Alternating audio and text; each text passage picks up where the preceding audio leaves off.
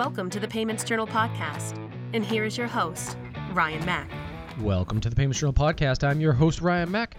Now, if you think 2020 was a wild year for the payments industry, we think that you need to meet its older brother, 2021. Now, with all the rapid changes in the industry, pinpointing focal points can be a bit of a challenge. But like many other times when there has been disruption or changes in the marketplace, those who listen to the data and see key trends will emerge victors in this new wave of challenges. So, to unpack some of those focal points and challenges, I'm joined by Mark Monaco, who is the head of enterprise payments at Bank of America, and Sarah Grotta, who is the director of the debit and alternative products Products Advisory Service at Mercator Advisor Group. Now, today's episode, there's certainly going to be a lot of data and key insights to unpack. So, without any further delays, let's start the show.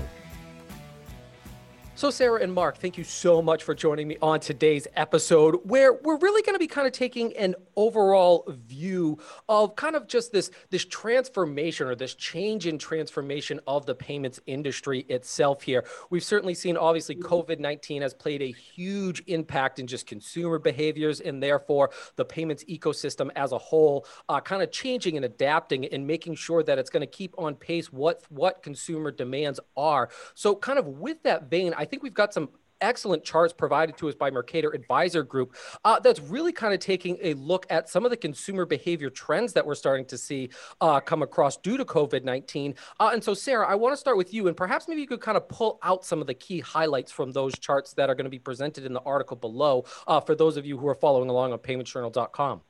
Yeah, thanks, Ryan. And, and great to be on this podcast um, with you, Mark. You know, I think given your purview across a broad range of, of payment businesses um, at, at Bank of America. You have a really unique perspective as we look at what transpired in 2020. So I'm really looking forward to the, the conversation, but I'll go ahead and, and jump right into these, these charts here. Um, so as Ryan mentioned, we've done some, some survey work at Mercator um, taking a look specifically about how consumers are thinking about payments um, during the, the year. And we actually conducted these surveys at, at various points. So we took a look in April as well as June and in December so that we can really kind of get a trend of, of how payments are sort of progressing across this very this unique year. We really wanted to take a look at, at um, changes in, in payment types from two particular angles. Um, we were interested in understanding are consumers using certain payments more or less than they did before the pandemic?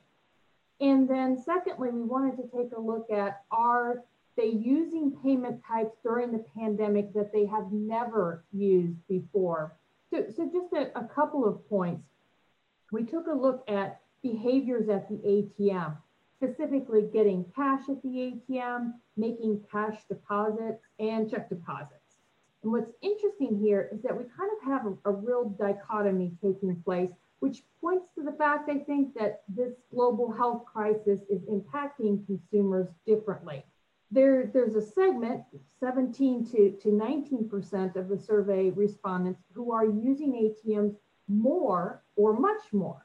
And that's, this may be because their, their branch where they usually do these activities may have closed or is now operating um, at reduced hours. Um, and so they're using the ATM more. There's another segment, interestingly enough, equally as large that are using ATMs less or much less.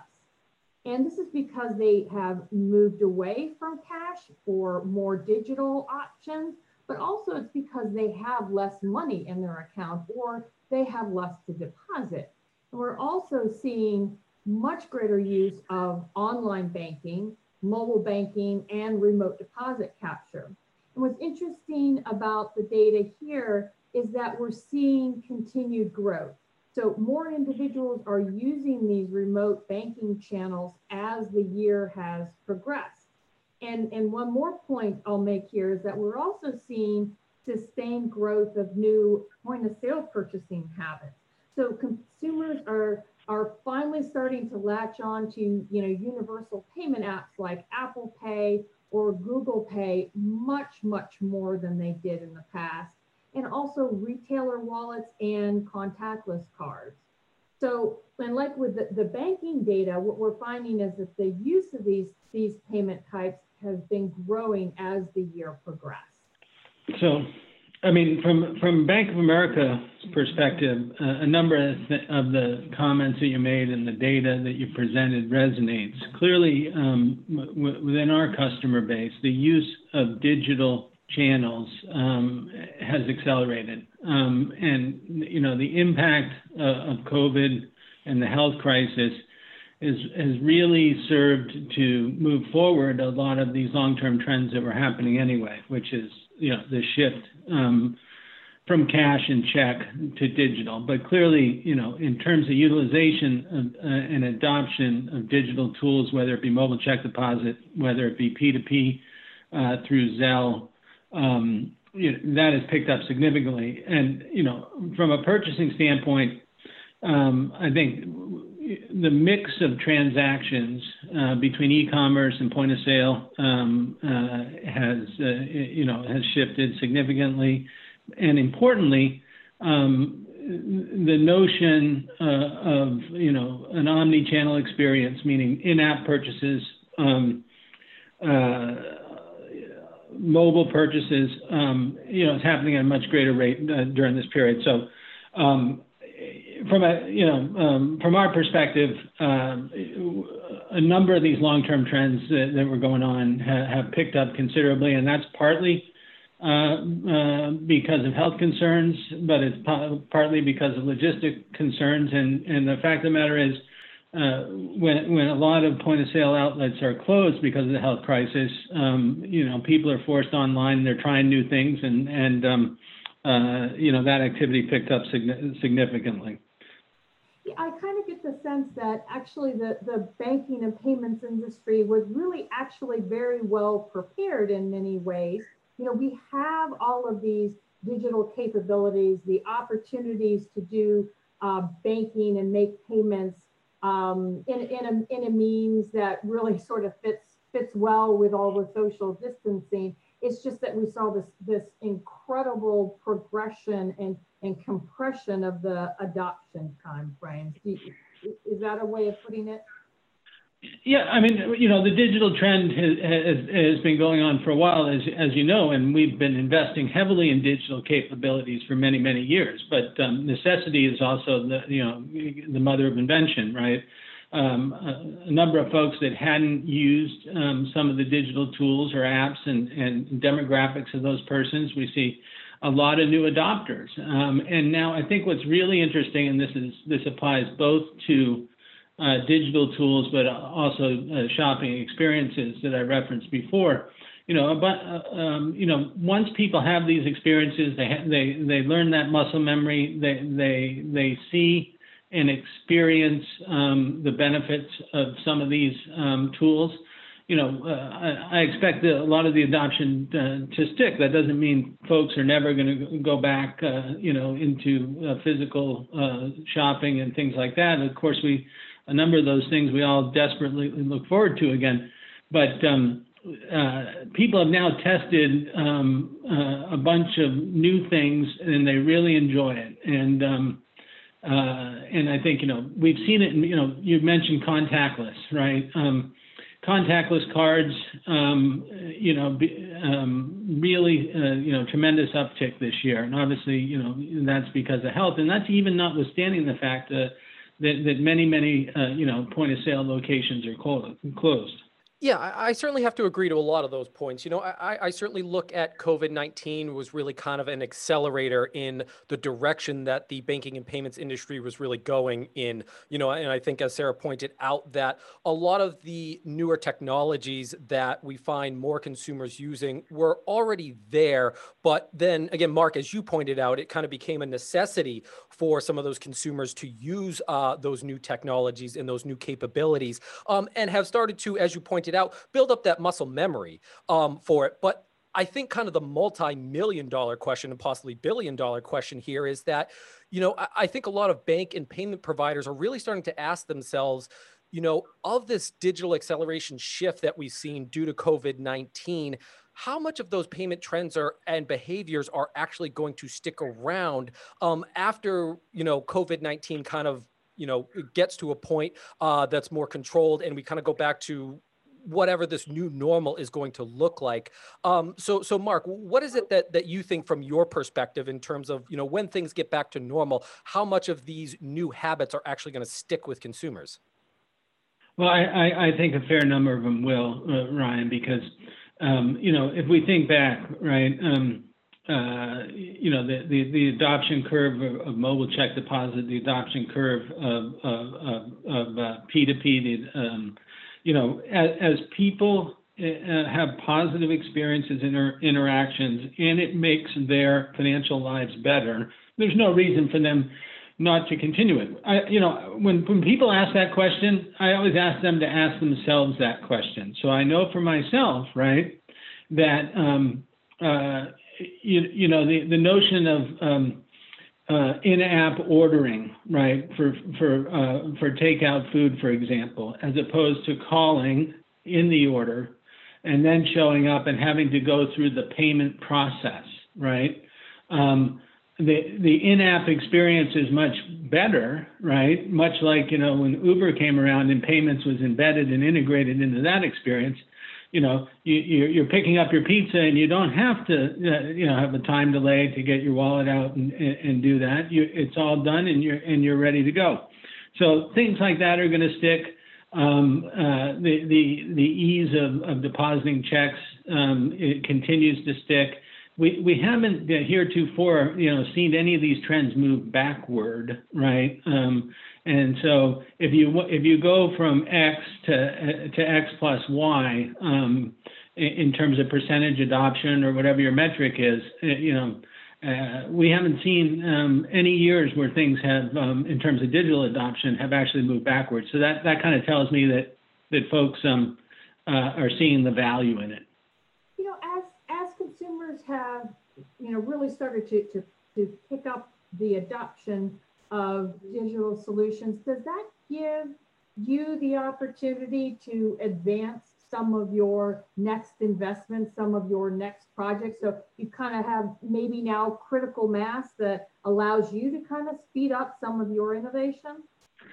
Well, you know, I'd like to answer that yes, right? Because, um, but the fact of the matter is, is you know, we have had a long-term significant commitment to digital. So we were on this journey, and you know, in some respects, um, you know, thank God we have been right. So because so we're we're essentially not playing catch up as a result of the health crisis, but um, you know, th- I, I, primarily view this as as an accelerant um, uh, of the progress that's being made, and you know, our roadmap hasn't changed uh, in terms of delivering these tools. Right, all these tools um, were either in place or on the roadmap before, um, and, but it certainly ha- has increased utilization right now. Um, that means that we we should see the benefits of that um, accelerate as well, um, and those benefits are in the form of um, customer satisfaction, right? Um, uh, customer loyalty, uh, deepening with customers, operating efficiencies all those things. You know, Mark, I, I, am a little bit curious, kind of in, in that same vein, if we could. And you kind of talked about this digital journey that Bank of America has certainly been on for quite some time now. Um, and we've really kind of talked about kind of how a lot of those uh, particular services and products have really um, kind of come to the forefront of consumer usage here now. But I'm kind of curious, as you know, I think that the the journey itself for digital acceleration and the move to digital itself, in my viewpoint, is kind of just the beginning when you kind of look at just technology overall here. So I'm a little bit curious from a Bank of America perspective, kind of what do you see being kind of the next step uh, in the evolution? Is it you know more, uh, taking a closer look at blockchain? Is it taking a closer look at IoT payments? You know, what what what is the vision that Bank of America has for kind of the next step of digital innovation? Well, I think um, as far as payments go, right? I mean, you know, we kind of, you know, view our, our objective and our purpose as delivering our customers, uh, uh, you know, a really deep set of digital payment capabilities, right? Um, so they, they choose to do their transactional uh, banking with us. And that means you know innovative solutions like real-time payments and and the use cases and applications that come along with that. Um, uh, the evolution and enhancement of bill pay and request for payment. More and more uh, folks um, uh, are paying their bills digitally. This is this is about the elimination of checks and cash um, over time. Now, um, technology is a big part of that, um, and you know whether that is uh, you know um, based on existing or new technology, we make those evaluations and, and judgments based on the case.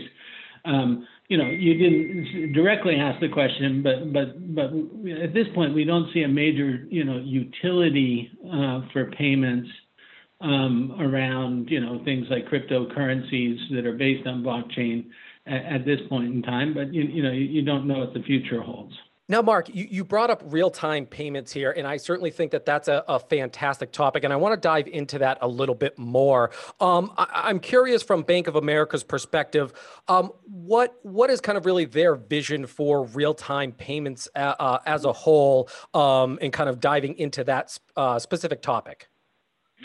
Uh, well, I mean, as, as, you know, you know, um, uh, we started in real-time payments uh, effectively with the launch of Zelle about a year and a half ago, uh, or almost two years ago now, and that you know that's been a tremendous success and tremendous value for our, for our customers. Where where now uh, you know a person can can send money and have it be um, instantly credited uh, to the recipient. Um, Zelle, you know, Zelle overall, uh, you know, uh, grows at an incredibly fast rate. Bank America um, is growing our Zelle volume at an 80% clip. So, you know, that's one great use case for real-time payments. But um, at the end of the day, you know, we think real-time payments is is, is really foundational going forward. Um, you know, the attributes uh, of, uh, of speed, the payment confirmation um, you know, we are one of the, the first banks, um, uh, together with other clearinghouse banks, to to to be to become live on the real-time payments network.